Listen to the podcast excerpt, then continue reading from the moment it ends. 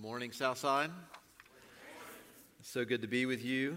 Um, if you will, turn in your Bibles to Psalm 125. Psalm 125 it's basically in the middle of your Bibles. If you get to the prophets, Isaiah, Jeremiah, you've gone too far. Psalm 125. Uh, do want you to have the Word of God open. If you did not bring a copy, there are Bibles in front of you.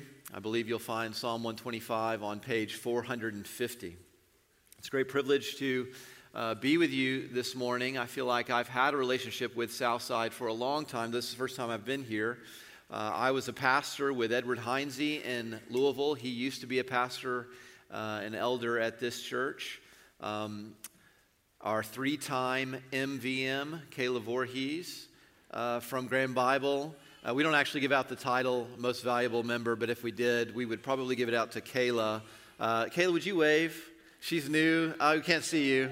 Couldn't see that. Okay, there she is. She's new to Southside. When she was moving to Abilene, uh, I encouraged her to come here, and so glad that she's here. Um, we have received members from you, Matt and Sarah Alsop, uh, who, who, were here very. Yeah. Uh, all right. Uh, they're wonderful uh, members of Graham Bible. They've, they've come from you, and we're grateful for them. Uh, and of course, Blake White. Uh, he and I met when, when we were both starting at Southern Seminary uh, together, though I've gotten to know him better since we both graduated. He has always been, I've always known this about him, to be a, a, man who loves the Word and who loves the church. So I'm so thankful that the Lord has brought him to you and to continue this legacy of feeding uh, the flock with the truth. And so it is uh, a great honor for me to stand in this pulpit. And um, because of that, I want to ask the Lord to bless our time in His words. Let's pray together.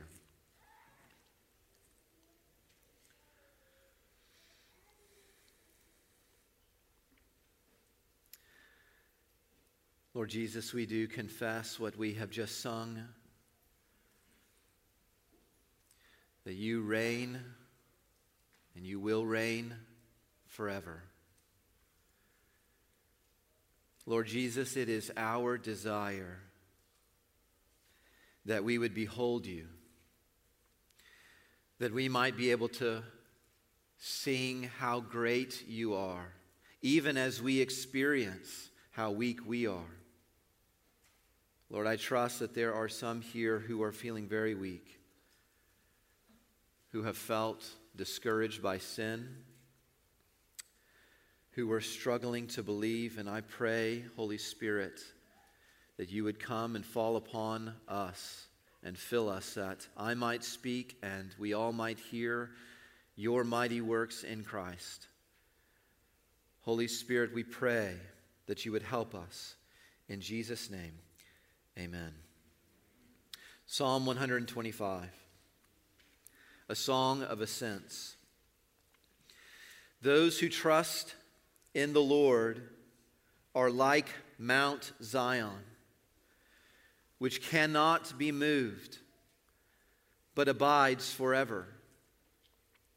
As the mountains surround Jerusalem, so the Lord surrounds his people from this time forth and forevermore. For the scepter of wickedness shall not rest on the land allotted to the righteous, lest the righteous stretch out their hands to do wrong. Do good, O Lord, to those who are good, and to those who are upright in their hearts. But those who turn aside to their crooked ways, the Lord will lead away with evildoers. Peace be upon Israel. Graham Bible Church has, for the last several weeks, been in this section of the book of Psalms. It's called the Psalms of Ascent. These are very useful songs for the nation of Israel. They're very useful to Christians because these were the songs that the people of Israel would sing three times a year when they were commanded by the Lord to leave wherever they were and make the pilgrimage to Jerusalem to worship the Lord. They've been so useful for us because Christians are pilgrims. We are not currently in the promised land, but we are headed to heaven. And so long as we are making our way through the wilderness, we need the truths of God's Word, but particularly the, the truths of these pilgrim songs, uh, including Psalm 125. I want to give you kind of our, our, where we are in, in this section. Psalm 123, the, the psalmist was crying out, Have mercy upon me. And uh, if you live long at all as a Christian, you will come to moments where you desperately need the mercy of God. Psalm 124 is then an answer to that prayer. Have mercy upon us. Psalm 124 then says, We have escaped. The Lord has answered. If you look there in Psalm 124, it says, It is only because it was the Lord who was on our side that we have escaped the hands of our enemies. And then we get to Psalm 125, which fits within these Psalms, and it is giving the answer what it is that the Lord is on our side for. Psalm 125 answers the question that you should be asking if you are interested in someone who is so faithful as the Lord, someone who is so powerful as the Almighty God we've just sung about, if He is on your side, what is He on your side for? What do you need the Lord to shield you from? Psalm 125 gives the answer. And this is the main point. This is Psalm 125 in one sentence. The Lord surrounds trusters to shield us from sin. The Lord surrounds those who trust him so that he might shield us from sin. There are two things I want us to see from Psalm 125. First of all, the Lord secures, and then secondly, the Lord separates the Lord secures, we see in verses 1 through 3. I want us to look at these verses together. If you'll look at verses 1 through 3, you'll see the Lord gives his people truth to sing. But he also gives his people truth to see.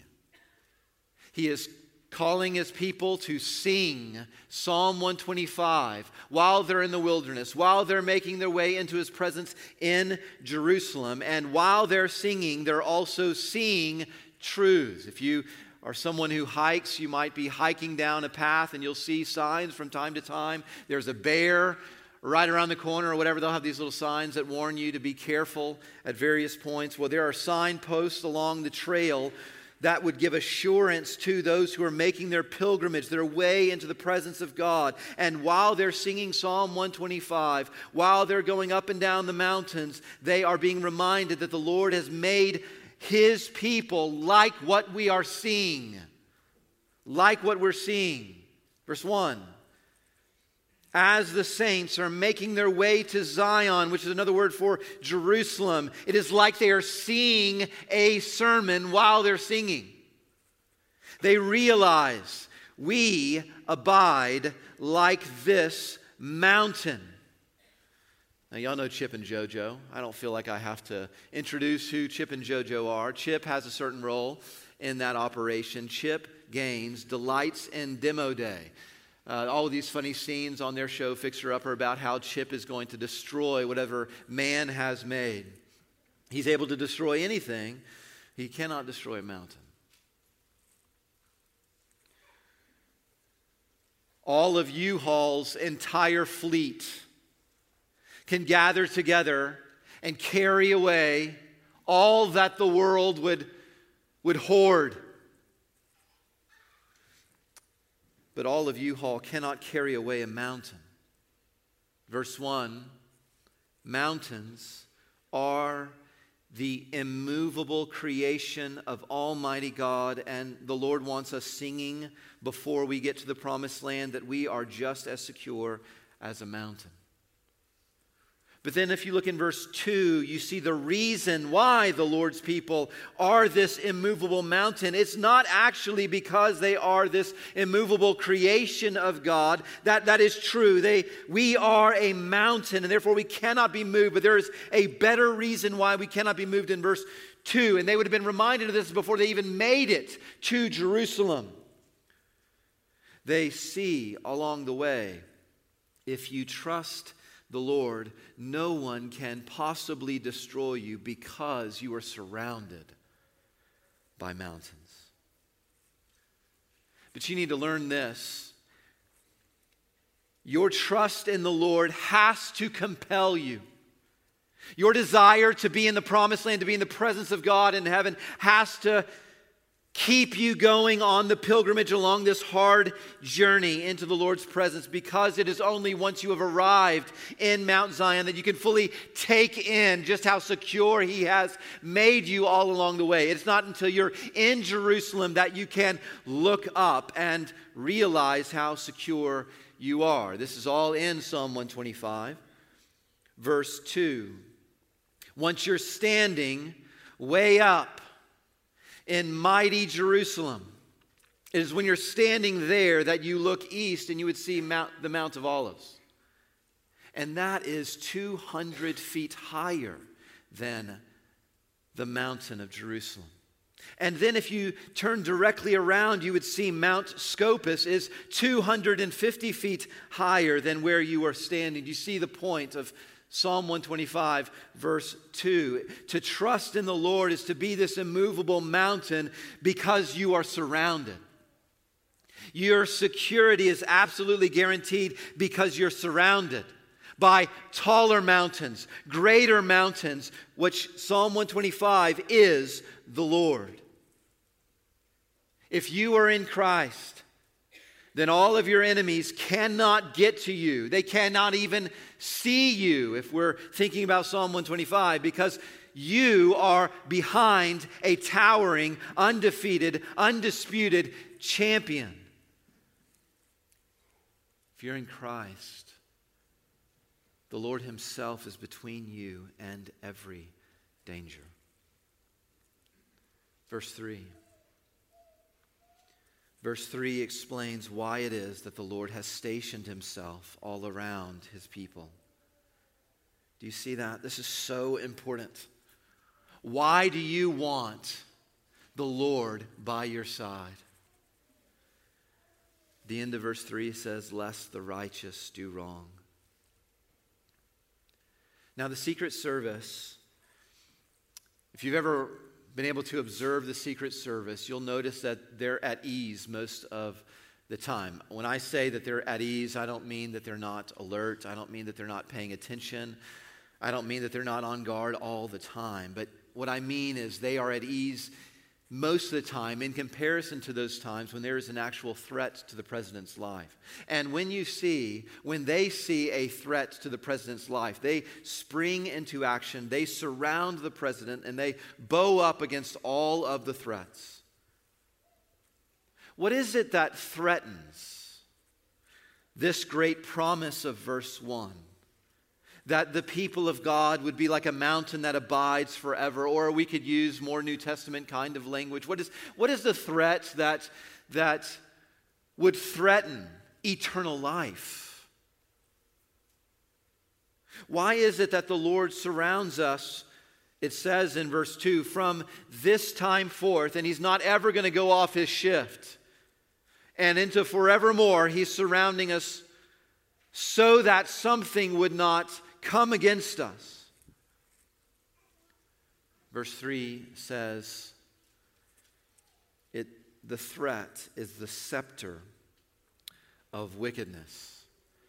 Now, the scepter is something that a king would carry. It's a staff of a king, and, and the, the quality of that king's rule, or you could say dominion, the kind of influence that he's going to have uh, over all of the people that he conquers. If, if his scepter rests upon you, it's a scepter, in this case, in verse 3, the scepter of wickedness.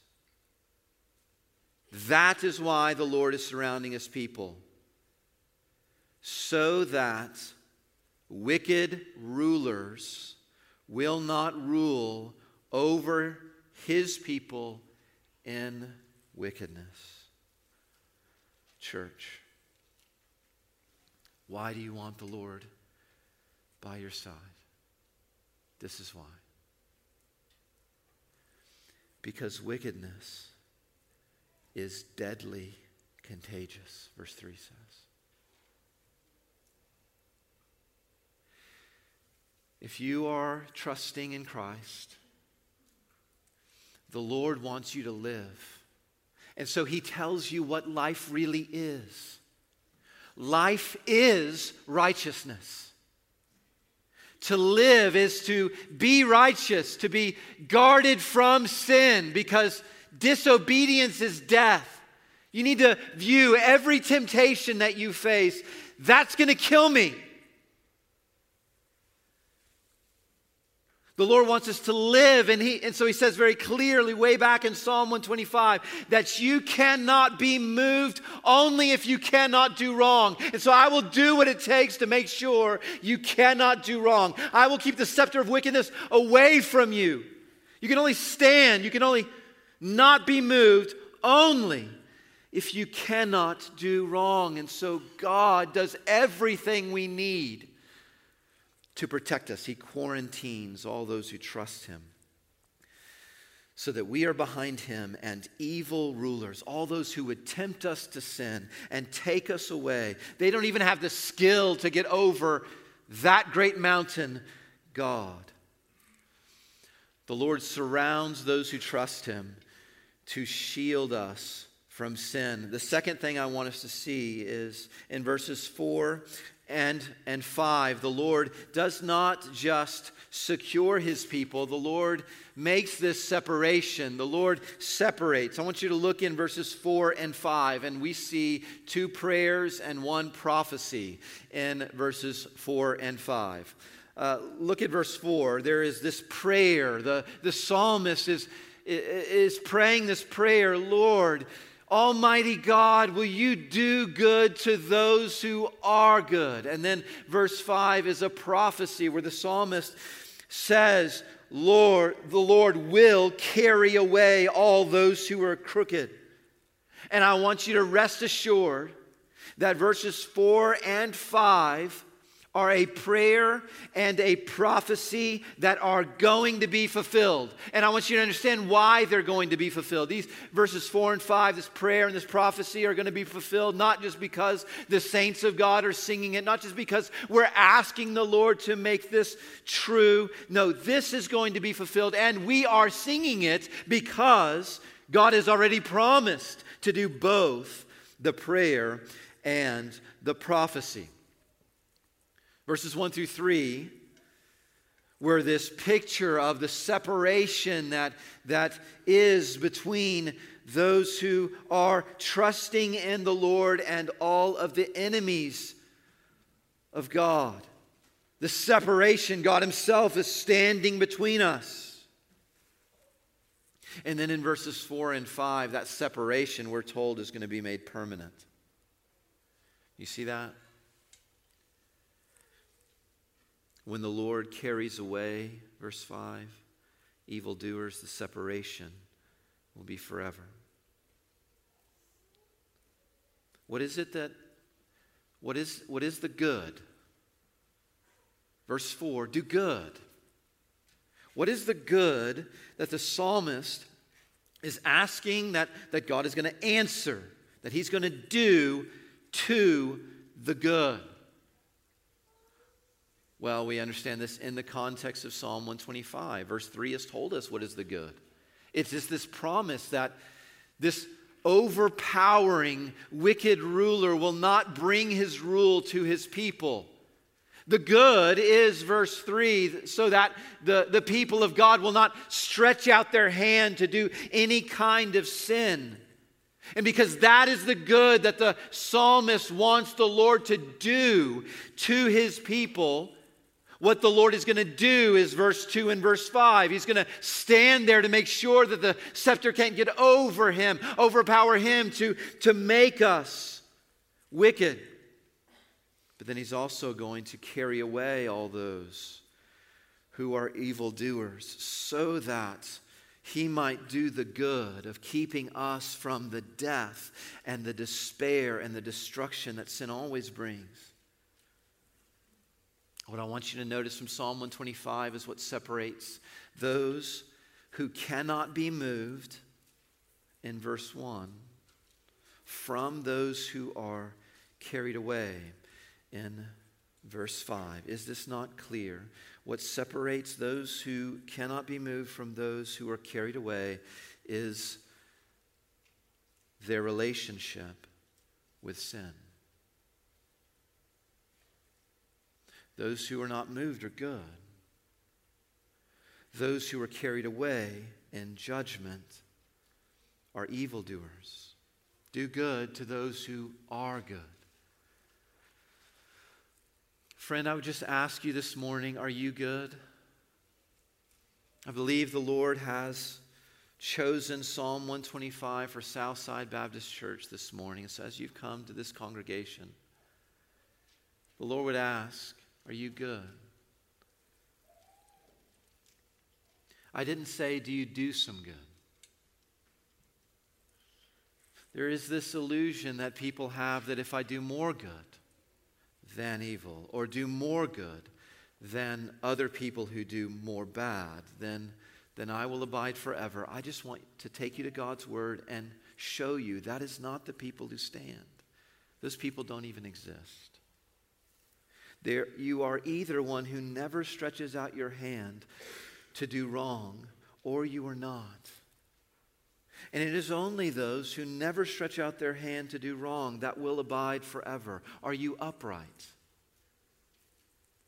I've watched a, a documentary recently where it was about this this grand plot that uh, apparently these people had to rob this bank, and, and someone ends up dying in, in this bank robbery. And, and uh, in the documentary, uh, the, the, the, people doing it would interview, uh, like inevitably, they would, they would interview, interview the mama of uh, the, these people who were accused of doing this. And you know what mama always says? Whenever mama is interviewed, could your son have ever done this? He never could have done this.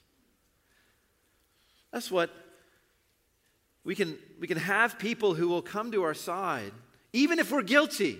Those people ended up being guilty.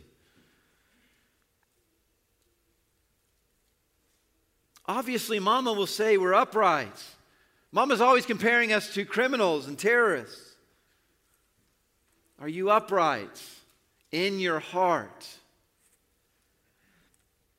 Doing good flows from wanting good in your heart. And so the question we have to ask as we come to this passage is is verse 4 my future?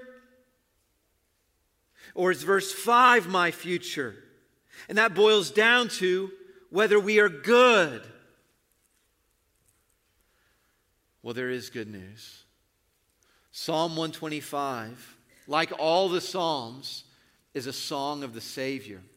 Psalm 125, I want to tell you, most of all, is singing about Jesus. Jesus was good. Jesus was upright in his heart. He met God's perfect standard the way that none of us could, none of us ever would. Jesus was not just a man who would sin, he was the God man who never sinned, so that his Father is, is interviewed, and the Father himself, unlike our mama, he, he compares him to himself, and he can say that Jesus has never stretched out his hand to do wrong. Psalm 125 requires someone like Jesus to come along. For Psalm 125 to be true, it has to be sung by a man about himself. When we read Psalm 125, we just understand the distance between us and verse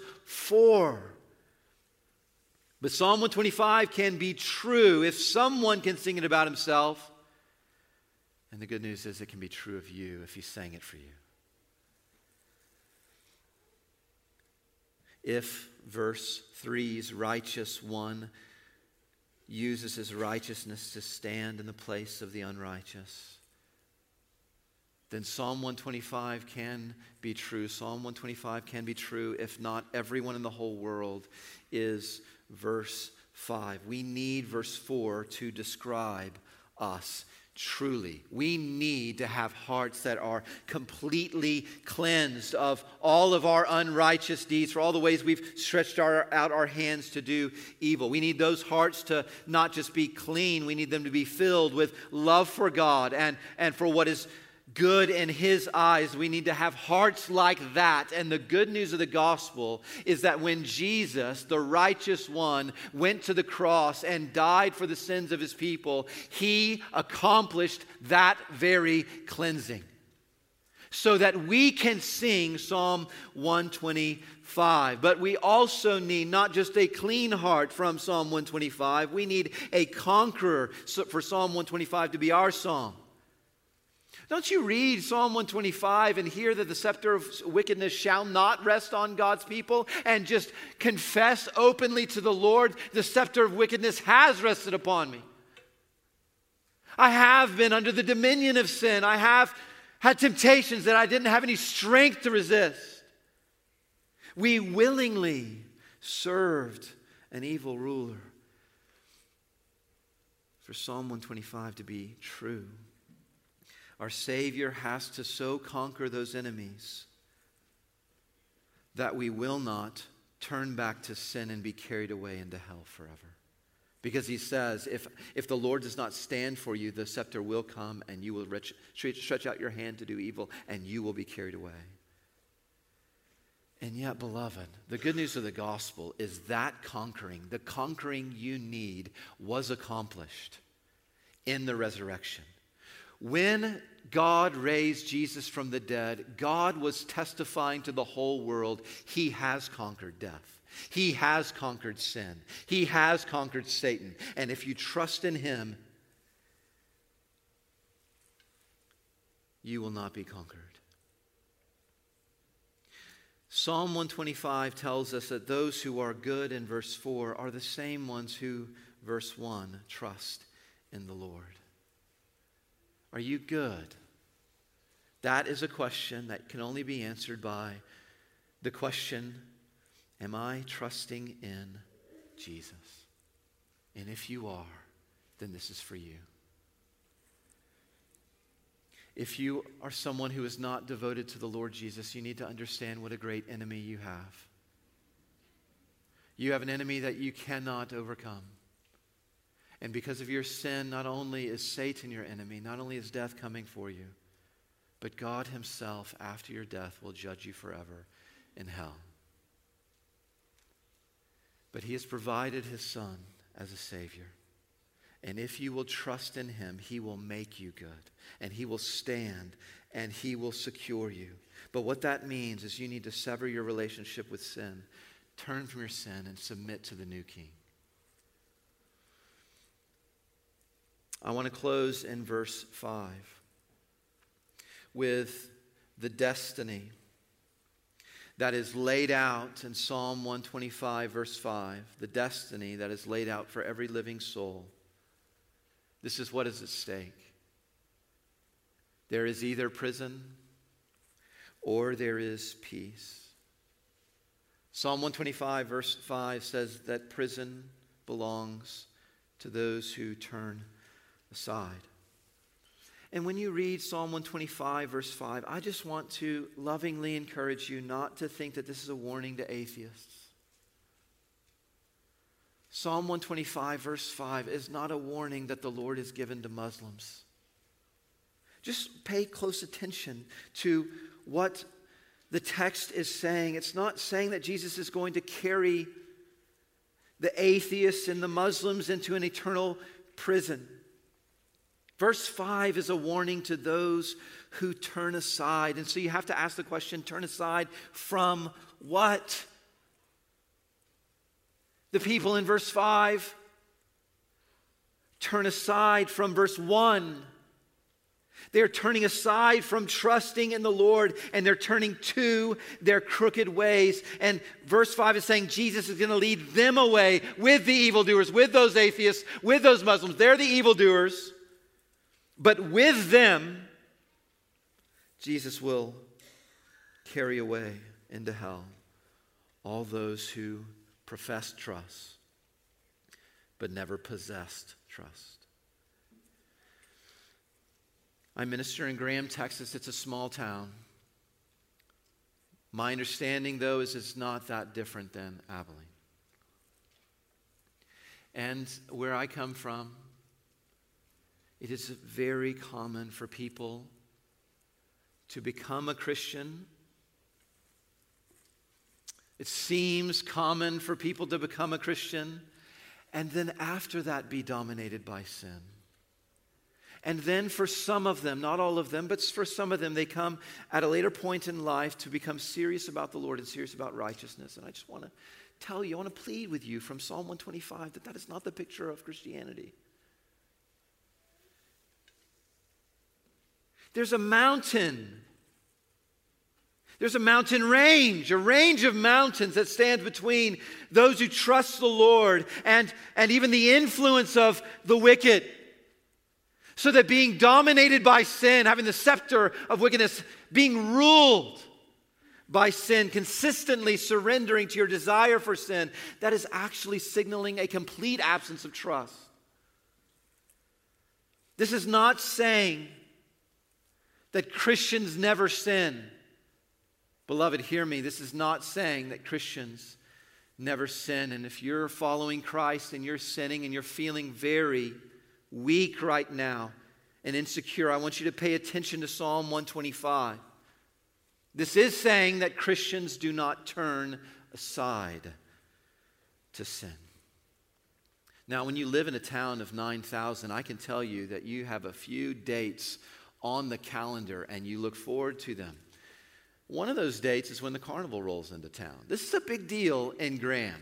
Especially, I, I have uh, five little kids. They love going to the carnival. I can tell you also, and this may help you, uh, having a pastor who has five kids to relate to what he and his wife experience whenever they go out in public. There may be uh, different reactions to us when we walk into a place and we all of a sudden are seven more people, and it's just one family of us. Some of us look at us and uh, are astonished. How, why at some point did you not change your mind about this? Or uh, they're, they're, they're offended even. Why would you do this uh, to this, this, the, uh, this um, in this culture? Why would you bring that many kids into this world? And when we go to the carnival, one of the reasons we love it is because we don't get that kind of look. I can tell you when the carnival people see us coming, they see a bunch of suckers. They, they think that they're going to make all their money off of my family. Well, I can tell you, I've outsmarted them. I have told each of my kids that they only get to ride three rides, or else we're going to have to get a second mortgage on the home. We're not going to do that. We're going to uh, ask them. We walk around, and, and, and, they're looking at all the rides, and they're deciding which one they want to do. And this, uh, just a couple weeks ago, we, we did this, and our uh, fourth child, Lily, uh, said she wanted to ride the puppies. The puppies are not puppies, they're, they're actually bears, but she's three years old. So she, uh, the, the, she saw the puppies, the bears, and they, you get inside the bears, and they're kind of like the teacups at Walt Disney World. You get in and you've got this little wheel and you, you're going to spin it and, and i just knew with my, uh, my, my son silas my son caleb uh, they're going to want to spin as fast as possible. I just didn't think it was going to be a good idea for lily to get on the puppies. She would get too dizzy. I didn't think she could tolerate the dizziness I do think Psalm 125 would encourage us to understand that being a disciple of Jesus Christ requires a certain level of toleration with becoming dizzy.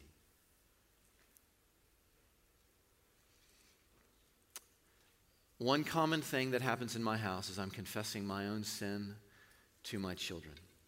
Another common thing I'm, I find in my household is my children, who I'm calling away from sin to trust in Christ, are, are wondering if they sin so much and if daddy sins so much, how is it that a Christian is someone who turns from sin? And I've tried to give them an illustration that I'm going to give to you today that I have found helpful.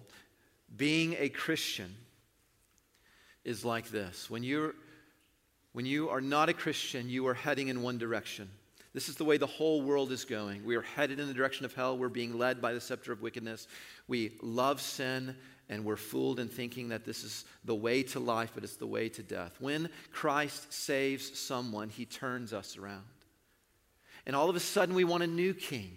We want to, to be in heaven not because our loved ones are there, but because our loved one is there. Jesus is there who has saved us. And so we want to be with him and we, we are following his voice and we're walking in this direction. But inevitably, as a Christian like me, we turn aside and we turn back and we sin.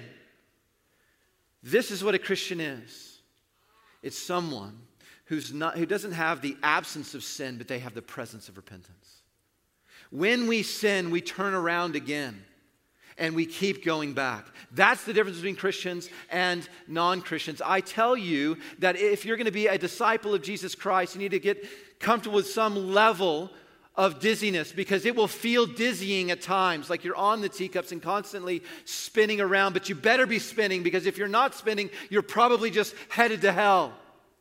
Turn back. What Psalm 125, verse 5, is a warning to those not to repent of repentance. It's not to turn away back to sin and have some kind of idea of the Lord's forgiveness that He doesn't actually change you at all. No, He's worthy of that. And He will turn you back to Himself. And the Lord is so kind to warn us, to tell Christians there is a difference between professing saving faith and possessing saving faith. So He warns us that if you climb over the Lord and you're constantly indulging in your own temptations to sin, the warning is out there. Jesus is going to carry you away with evildoers. But verse 5, the second prayer that God is going to answer is to have peace for those who trust in Him. There's not just prison, there is also peace to those who trust in Him. The Lord wants His people to live, and so He tells us how we can live and what will be the threats to our death. He lays out how you can know that you're actually with Him. It's that you don't finally turn aside, you keep turning back to the Lord and trusting in Him. He is wanting us to know how we know that He has secured us for salvation, but the thing that He wants us to know most of all is that if you trust Him, you are secure.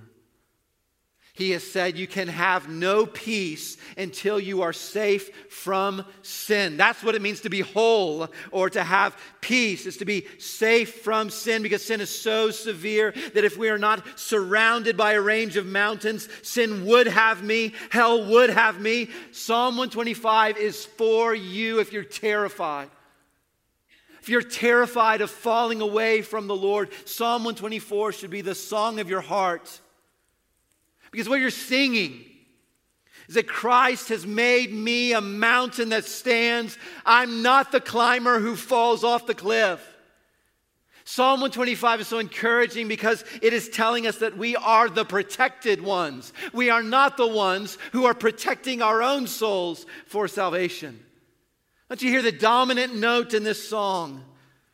It's not on our efforts to fight our own sin, it's on the Lord shielding us from sin. So if you feel weak, if you feel like you've given in so often to temptation, if you are fearful, believe Psalm 125 that you are surrounded.